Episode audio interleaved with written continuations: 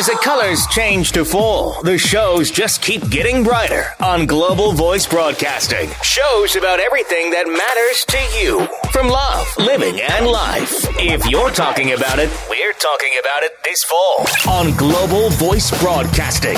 Don't miss a second. It's time for Girl Boner Radio with August McLaughlin. A spicy blend of personal stories, in-depth reporting and inspiration. Girl Boner is where good girls go for sexual empowerment. Listen in as August McLaughlin, award-winning health and sexuality writer, explores female sexual pleasure like no one else. She's the big sister slash girlfriend you've always wanted and she loves to talk sex. Only on Global Voice Broadcasting. Imagine going through a relationship with a sociopath turned stalker and eventually finding healing in kink and BDSM, then essentially making a really inspiring career out of it. That is precisely what today's guest has done. Welcome back to Girl Boner Radio, where good girls go for sexual empowerment. I'm your host, August McLaughlin, and I'm so happy to have Jennifer Elliott on the line with me today. Jennifer is a passionate, uh, person and and coach. She uh, loves revealing the therapeutic awareness building aspects of BDSM. As proprietress of Kink Coaching, kinkcoaching.com, she draws on her experience as a professional dominant and hypnotherapist to help clients meet goals. She also explores BDSM and sexuality as a healing, empowering force through her blog. I love that, Spelunking the Psyche, and has written a memoir of her experience, which is currently being shopped to publishers. Thank you so much for joining me, Jennifer. How are you doing today? Oh, thank you, August. It's great to be here. I'm doing very well. Wonderful. Uh, before we get into your fantastic work, I would love to hear a bit more about uh, the experience that inspired it. We did a series on uh, dating a sociopath a few months ago, and I was really struck by how the, the women and some men ended up in these relationships, um, part, particularly the ways a lot of them seem to be kind of lured in. How did that relationship start for you? With my sociopathic boyfriend? Yes. Yeah. yeah. Well, you know, I mean, it had all the ingredients I think that, that, uh, we tend to hear about. I was vulnerable. You know, I was in a challenging place in my life. Here was this great guy who had, you know, he kind of swooped in and saved me out of a situation. I ended up hiring him to help me out with this, this project that I needed help on. And, you know, he, he had all the, the niceties. He was great. He was professional. Um, and you know, little did I know on the inside, he was working a whole different program um, until, you know, it, it became apparent over time, a little bit more and more each time. But, you know, in a relationship, you're with somebody that you love and you don't want to distrust them. So it's very complicated. Um, and I sort of needed irrefutable evidence to really see what was going on and when I had that, then it was time to leave. But I wasn't ready before then, you know. Mm, sure. Yeah, yeah, it's so interesting. That's um, what I've heard, and I was in a relationship with with one as well. And what you just said was so poignant that you already loved him, and I think that is what a lot of people don't understand. They say, why didn't you just leave? But it's not like you met somebody and all these red flags were waving around in the air. You know, it's that you're mesmerized. They sweep you up and everything seems like perfect. And then gradually, what were some of those red flags looking back that started to crop up? Well, um, he used a bunch of different email uh, addresses and different identities, essentially, to create fictional people and some people that he knew in my real life that I was interacting with. Um, you know, so for example, he would pretend to be a coworker whom I was starting to work on a project with and just started to email me these creepy messages and things like that. And wow. so I I never would have thought that it was my partner doing that. Um, and it took mm, maybe about 12 different, you know, occurrences where I started my, my first thought was the world is a crazy place, you know, and he would say, hey, Jen, these uh, guys out there are pretty pretty terrible creatures. You know, you gotta stick with me, and and it'll be okay. Wow. I mean, he was really, yeah, he was really good. And you know, so it really took for me at that that moment of, you know, even though it was a creepy feeling that I got over time with him, I could never really connect the dots because, you know, again, yeah, we're working against ourselves there, um, and and it's really tricky. It's really tricky to get away from people who are trying to control you, people that you love. And, uh, you know, I certainly found that was the case. So, Wow. so long story short, yeah, it, I needed to be totally 100% certain that it was time to leave and that it was safe to leave too. That's the other thing. I think when those red flags, yeah, those, those red flags are flying, you know, and it's, it's a subconscious process. I, you know, I didn't know why I didn't feel safe with him after a while, but I didn't feel safe with him. That's such an And important so- point there because I- think we need to so learn to trust our instincts and, you know, because we talk ourselves out of them and say, oh, but I love this person. I- shouldn't feel unsafe. You know, what, how, how did you finally start to trust that? that um, you know, there's a great book called uh, The Gift of Fear by Gavin Becker. Um, that's you know, yeah, it's about that little voice. Uh, one of my favorite books of all time, by the way. yeah. Yes, I yes, love that book. uh, it's so important for everyone to read it, especially women, but everyone, I think. Yeah, yeah, and I read it after the, the fact that I needed it. It would have been helpful before I had that. Anyway, um, yeah, yeah, um, and I'm sorry. What was your question? So when did you start to feel like you said you had to really have, you know, definite proof and absolutely know. So you started to feel scared and unsafe, but you weren't sure why. At what were the kind of triggers or turning points uh, to start to really say, okay, I need to get out of this? Was it a certain experience or was it sort of a gradual unfolding?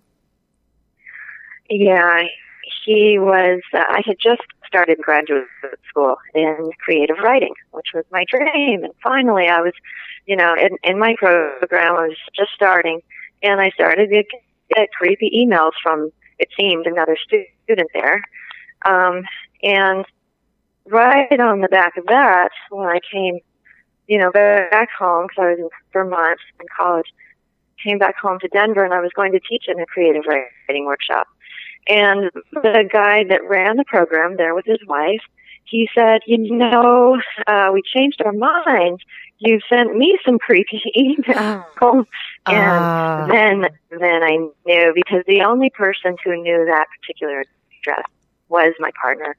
So it all became clear. Wow. And that's when I realized I needed police intervention to get out of there because he wasn't going to let me go easy. Wow. And how did you get out then? Did you call the police right away or did you start building a plan? Well, yeah, I started to build a plan. Um, it was as if all those subconscious hints and clues that we're always picking up about other people were finally put into play.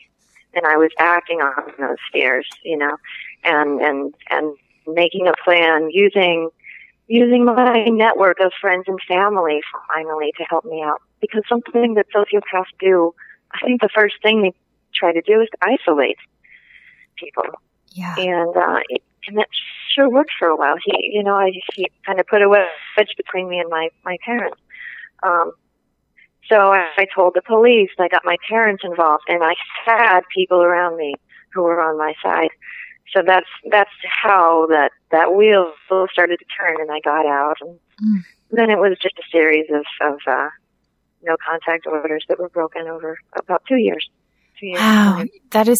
I'm so uh, in awe and inspired by that because I I know how hard it can be to leave a situation like that, and I've heard from many many people who just you know you mentioned having a, a, a support network, you know, people around you who are helpful and all that, but it's hard because you have these mixed feelings. You know, were you able to emotionally? Um, obviously, there were there was trauma that had happened. Um, did you feel a sense of relief when the relationship ended? Um, you know, it was ended is sort of a a hard word to apply to that particular relationship because once I left, you know, it took so long for for him to leave me alone. So even though I was no longer with him, you know, I could, you know, separate and disengage. I was still seeing him in court. I was still dealing with his phone calls. He would try to send me flowers and do all kinds of things. You know, he showed up at my new apartment. Mm. Um, I don't know how he found that out, but you know, so it was. It, it wasn't really an end until he was put into prison. That was when I felt done. Wow. Oh my God. So did he? So it sounds like he was basically stalking you uh, immediately. Did you? Uh, how did it go from he him stalking you to a, a prison situation? It was uh, just a cumulative um, series of of no contact violations. Um, and this this is in large part it hasn't always been this way, but legally the situation is so much easier for people who are being stalked because you know each each time that person violates the no contact order, it starts a new case against them, and it's a criminal case, so it's the state against that person. So, uh, in three different jurisdictions, he had dozens of different cases. So eventually, the DA combined them into one felony stalking case. Um, that was enough to get him to uh, to have a prison sentence because he just he he wouldn't get it. He really he finally took a plea bargain, but then he broke the terms of his pro- probation. So it was, you know, it was just his own doing. Um, but that's yeah, boy, he was just uh, we'll say very stubborn. Yeah, to say the least, my goodness. And it's so fascinating to me that uh, I absolutely see sexuality as such a healing force. And I love that that is what you have experienced. And, and not only that, but have felt so passionate about it that you've taken it, you've passed the torch on and are helping other people. At what point did you start to realize, um, you know, that kink and BDSM could, could bring healing? Is that something that you were already into before uh, the, the stalking started? You know, August, it's so fascinating to me. And um, no, I really wasn't aware of it that much. I would never have, ever have, you know, called myself a kinky person before this experience. But it's like when he was in prison and life could go back to normal. I had my degree, you know, I had a great job. Everything was fine again, and yet it wasn't. On the inside, it's like all that trauma and all that fear and all that adrenaline that that keeps you going through those really scary survival times was just stuck energy in my body. And that's the most powerful energy in the world. That's that's going to help us survive life or death, fight or flight kind of situation. And so that energy was just stuck inside me. So it wasn't really a conscious process for me to decide to get into kink, but that's that's where that energy went. And you know, so I just started to explore. I found a dom. Then I found another dom who really, really took me into a very deep scene, a very deep experience that seemed to me it was finally a big enough container to hold all that energy that I had been dealing with through those years of being with this sociopathic stalking person. Wow. That, okay, finally, now I can, I can get this stuff moving again and get it out of my system. That is amazing. Did it, so did it start with, obviously you had this inclination. Did you start having fantasies about being a submissive? Is that, and then did you, you know, cause before you searched for a partner, um, did it start with imagining? Yeah, yeah. It was um it was just this sort of obsessive, you know, fantasy and in my memoir I write about what that was like trying to, you know, be in my you know, my desk and try to to function and it was like I couldn't get it out of my mind.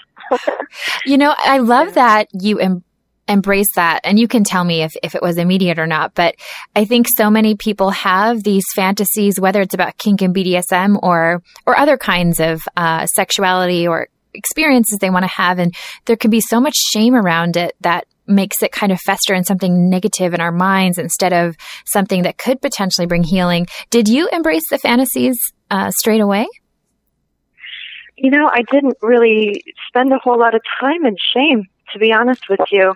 And I think that's because, you know, I was sitting in courtrooms, you know, when I went in to have a civil restraining order put it against this person, you know, he was saying some terrible things about me in a courtroom full of strangers, and my mother was there, you know, and it's just, some of it was, most of it was lies, but some of it was actually stuff that we had done in, in intimate details about me. And there it is in this public uh, sort of platform. So, so the, again, I think that the medicine of BDSM and, you know, going into a, a public dungeon, a play, play space with lots of people doing scenes and lots of people doing these, these really crazy kind of new things. It was all new to me. It just kind of felt right. It felt like it was at the same level. So I was I was pretty numb for a while, and and so that yeah, the That's shame was really if it was in there, it was way way deep down. Thank goodness. I didn't have time. yeah, yeah. I love that. That that is awesome. That that's great. That's fantastic. Uh, and so, if I understand right, you first were submissive and then became dominant. Could you speak to that transition? Sure. Yeah. Um, you know, as a sub, um, I learned a lot from the inside out what it felt like to to search and find my own territory of consent and what's okay and what's not okay.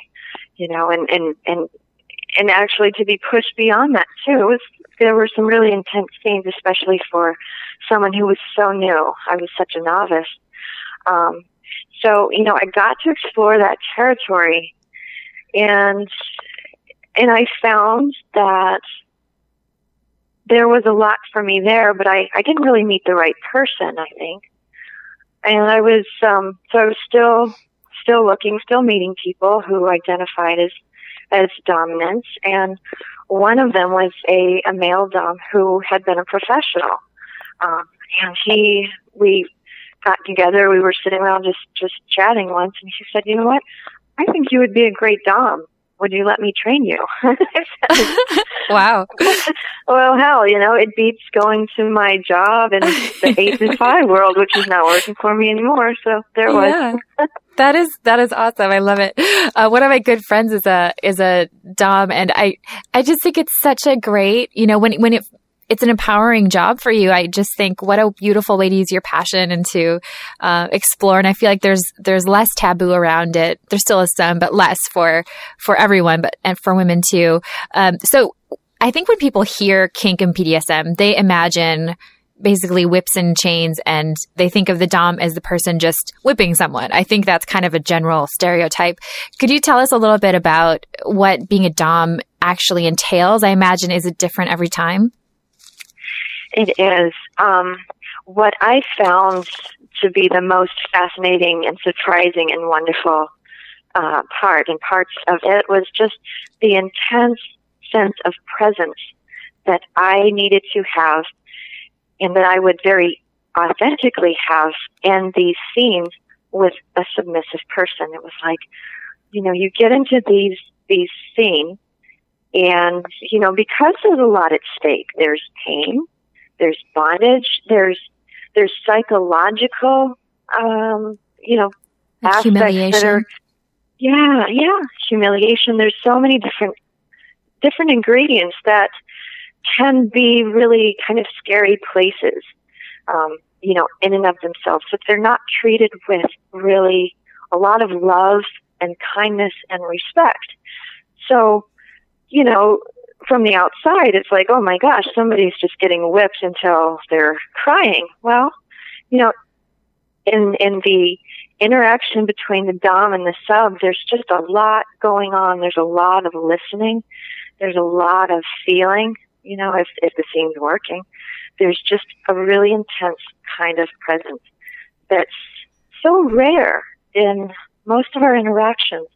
And uh, that was just a wonderful aspect in doing this work. Was like, wow, I really get to be in a very interesting place with people that they don't often share with anybody else and hold that space with love, with intention and compassion and, and hurt the crap out of them if, if that's what they want. wow. That is so interesting because I think so many people do think that compassion wouldn't be a word that would, would come to mind when they think of BDSM. And as you're explaining it, it makes so much sense that it's about listening and respecting one another and um, growing together. You know, what could you explain kind of how a scene? You keep mentioning the scene. Is that something that you decide as the dom? Do you just choose one, or is it kind of a a conversation you have with your partner before it all begins? Yeah, it's it's you know very much a co-created space, you know. And there's a caveat. It's not like this in every scene with every dom.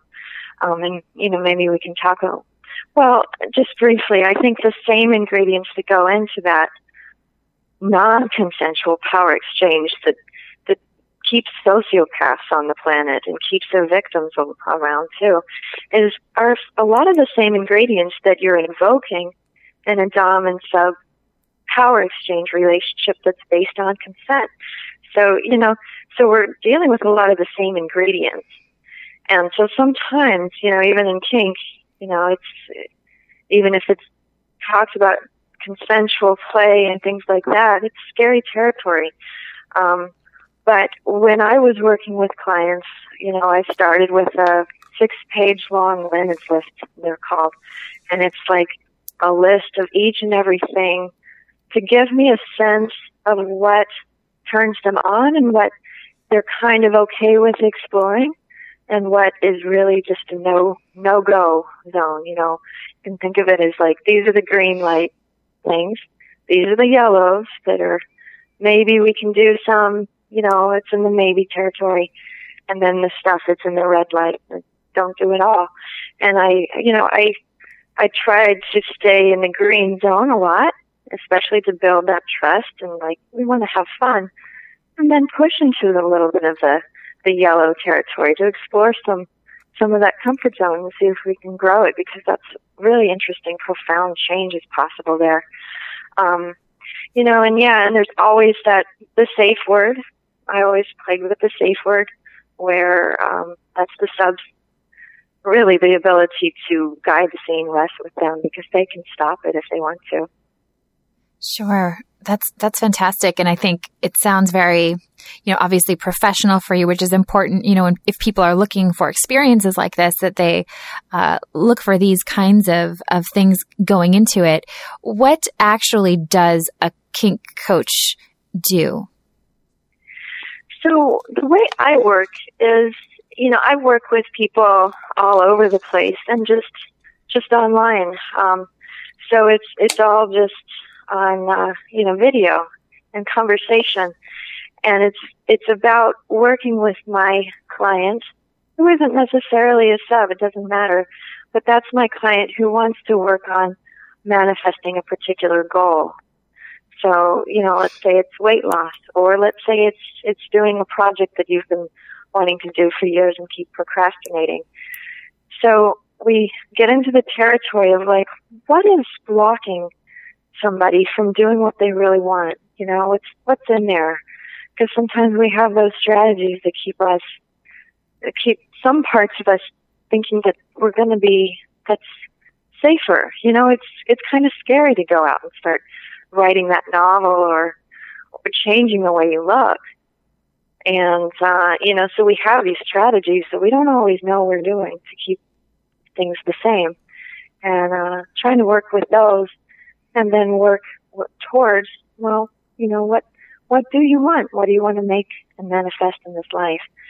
So, you know, I'm drawing on some of my, my top skills as far as pushing, you know, into uncomfortable territory and, you know, in hypnosis too, which, which is this really creative place in our minds where we can visualize, um, visualize just about anything and get used to how it how good it can feel when we start living the way we want. Wow. And how does um, compassionate discipline is a phrase that you've used, how does that play into your work? You know, that's that's a term that I think, you know, it's some coaches, especially for, you know, you think of a retired pro dom and oh, they're just going to be be a hard ass and they're just going to bludgeon you into to making your goal. Like, you know, just do this stuff, and if you don't, you'll be punished. And that's not really the way I work. There's this. I want, you know, I know that when if somebody doesn't make their goal, then there's a reason for that. There's something there. So it takes some compassion and some softness to know how to get into what that block is. Mm. I love that concept. And I love that you are, you mentioned uh, writing. I love that you have this memoir. Uh, I wrote a, a book that's part memoir that's coming out later this month. And I know for me, it was really cathartic to explore difficult times and, and know that it might reach somebody and, and help them in some way. Did you find the writing to be cathartic? Yeah, yeah. And congratulations on your book, August. That's awesome. Um, yeah, I mean, I think that the process is really, you know, it's it's not comfortable. Um, it's it's, you know, you'd think that it would be easier just to put it in the past and go on, but I feel that well, there was there was a lot there, and and yeah, to be able to go in with language and convert that experience into some meaning that maybe somebody else can use, it's like that's the whole point. Otherwise, it's just what is point? You know? totally. No, I'm right there with you. Absolutely. What do you most hope that readers will get from your story? Um, gosh, you know, I hope that they can see the humanity in people who are kinky, you know, and people who do weird things and you'd never expect it. I mean, my book is pretty graphic in some of the and depicting some of the scenes that I went through in my actual clients where I could, you know, change all the details about them. But, you know, a lot of these uh these people were veterans or um they had had some some kind of trauma and uh you know, like me. So we were all there in this together and I think I I would hope that the number one takeaway would be like, wow, kink is pretty normal, and there's some really powerful things at work that are in place, you know, in play in all of us. That is a beautiful message. I love the the whole idea of because I think so many people do have these fantasies, and maybe they won't feel uh, ashamed of, of moving toward them, or like you said, accept other people more. Uh, what we're coming up on the holidays and I'm, I'm curious if you have any suggestions. Say somebody's listening and they're thinking, I've really wanted to dip into kink or BDSM. Um, I'm going to share some gift ideas from our uh, resident sex and relationship therapist in, in, a moment here. But I wonder, do you have any uh, favorite sexy, sensual, and or kinky gifts? oh my God. I mean, for a while, my I had a dungeon that was, you know, 1,500 square feet. It was huge. It was full of toys. But when all is said and done, the the toy that I started with and the toy that that is going to go with me to my grave is the uh, Hitachi magic wand. I mean, that's such a great toy. It's it's a wonderful massager for just muscles in the back and the body, you know, to be used on anybody. And and so there's that level, and then of course the the clitoral and the whole, you know, genital stimulation on just about anybody is so so wonderfully intense. that and a silk scarf or a blindfold, um, you know, a tie for somebody's hands, then you have all the ingredients to a very fun scene, um, which you can be really creative with. Uh, it really doesn't take much and you know, for otherwise, I think the biggest gift that we can give people that we love is quality time and being present with them. So even if you don't go out and spend any money, just to spend that quality time together, make a date, it's the best. Absolutely. I couldn't agree with you more. That is that is a great tip. Even you could give a little coupon or something, you know, that we're going to spend time together doing something special. I love that. Love that. Um, here is what Dr. Megan Fleming had to say. I asked her about the sexiest gifts that she has ever received.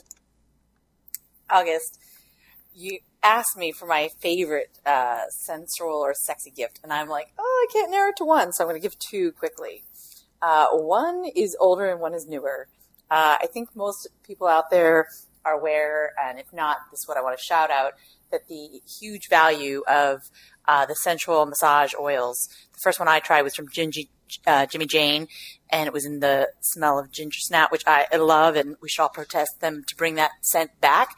But they have a lot of other amazing um, it's called the Afterglow candle, and they have a lot of other amazing scents. So it's aromatherapy. Plus, when you burn it, it becomes massage oil.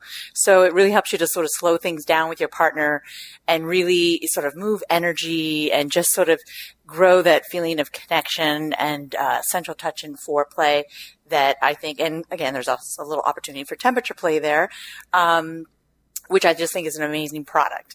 And the other one that I'm newer to is sort of the wearable, um, it's a wearable vibrator and it's called the Vesper. And it is like elegant and it comes in uh, like gold or silver. It can even be engraved.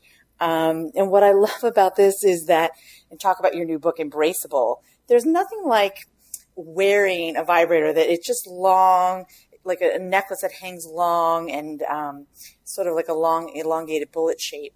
And um, so you know, but nobody else knows what it is. It just looks like a beautiful piece of jewelry. And it's kind of like the reverse of when you might go out and not have underwear on and no one knows. Like you know in your, you know, fully wearing and embracing your sexuality. And it's just a wonderful reminder of, you know, being playful and being sexual even when you're not using it as a vibrator and it has sort of the variable speed. So anyway, the Vesper is by Crave and again, the massage oils come in many different uh, companies, but Jimmy Jane is certainly one that I highly recommend. Okay, I officially want all of that. I have some essential oils myself from um, Good Clean Love at Home, which I love. They have this Indian spice that's very kind of holidaysy, um, and it's organic. It's great. I think it also has aphrodisiacs in it, which is cool. Um, and I've taken a look at the vibrator necklaces that she mentioned, and I totally agree about their elegance. And I love that idea. That whole like sexy secret thing is a huge turn on. Um, I also asked Dr. Megan what gifts she would recommend uh, for all of you who are kind of interested in really turning things up this season. So I'm loving this segment. And now on to other recommendations for gifts to sort of spice up your uh, sex life. And again, I was really uh, challenged to narrow the field here. Um, but I want to go with what uh, a friend of mine, Roy Lynn, who owns uh, Trystology, which I just love uh, her site because they have a lot of wearables uh, that are help you feel sexy in your body, including plus sizes. So definitely worth checking out but she's been um, in this business a long time and uh, said that you know one of the best selling couples toy is the We Vibe Classic, um, and it it seems to amaze me that a lot of people don't yet know about it, but it's very versatile because it can be used both for foreplay, it can be used for lovemaking, and also solo play. And it's important to know that it can also be really erotic and used um, for seduction or anticipation purposes because it's remote control uh, vibe that so you could go out to dinner or your partner could be traveling and it's sort of Bluetooth enabled. So the idea that your partner could be anywhere and sort of managing your vibe, uh, I think offers incredibly sexy opportunities. Um, the other one that I would recommend is something that we don't often hear about because it's actually a product that is more geared toward men. And that is the Hot Octopuss Pulse. And it comes either in the Solo 2 or the Duo 2. So the Solo's for use on his own. Um, and the Duo is something that they can uh, use together. And this is a technology that's sort of the vibrator because it uses oscillations to stimulate your man. And so if your partner may have difficulties with arousal or erection, he doesn't even have to be erect to use it, and it can create amazing orgasms.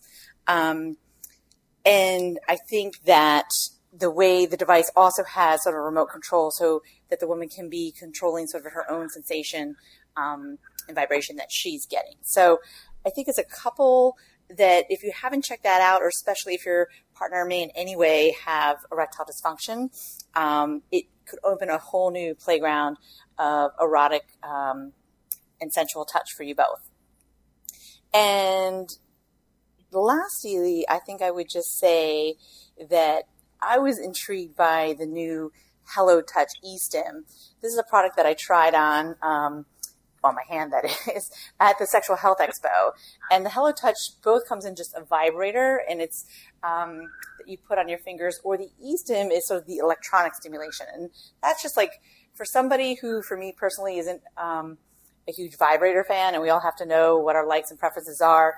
The whole electric stim was like a brave new territory. Um, that certainly for me, it was erotic at the low, low levels, but still it was just something really unusual that I'd never sort of felt before. Um, and so if you are at all curious, and I know it can also be, um, incorporated into sort of some light BDSM play, um, checking out the Jimmy Jane Hello Touch eStim might be something you'd be interested to do as well. So I hope these tips or toys might help spice up your holiday season. And uh, I look forward to bringing other products uh, to you as well. I wanted to share also that Roylyn, who again owns Trystology, is offering uh, a 15% discount between now and the holidays for anyone using the Girl Boner discount code. So I hope that becomes an incentive for us all to take an opportunity to pick up something new to play and explore this holiday season. How awesome is all of that? I think I need to do a show on guybrators now. I've never heard that term before, but it made a lot of sense. And I'm interested to check out a lot of the products that she mentioned. Um, again, that website is trystology.com. That's T-R-Y-S-T ology. And the code is girlboner. Pretty easy to remember, right? Um, thank you so much, Dr. Megan, as always. And to you, Jennifer, for joining me today. Your story is so inspiring. Uh, before I let you go, I wondered if you might have a piece of advice to anyone out there who is feeling really stuck or trapped in a toxic relationship right now? Yeah. Um, you know, I think if you're feeling trapped, if you're feeling really stuck and you are having trouble getting out, then you're not alone. And there are resources out there. Um, certainly, if there's any kinds of domestic violence and abuse like that, there's uh, a lot of numbers, you know, 800 numbers, websites, and a lot of communities have uh, an organization in town.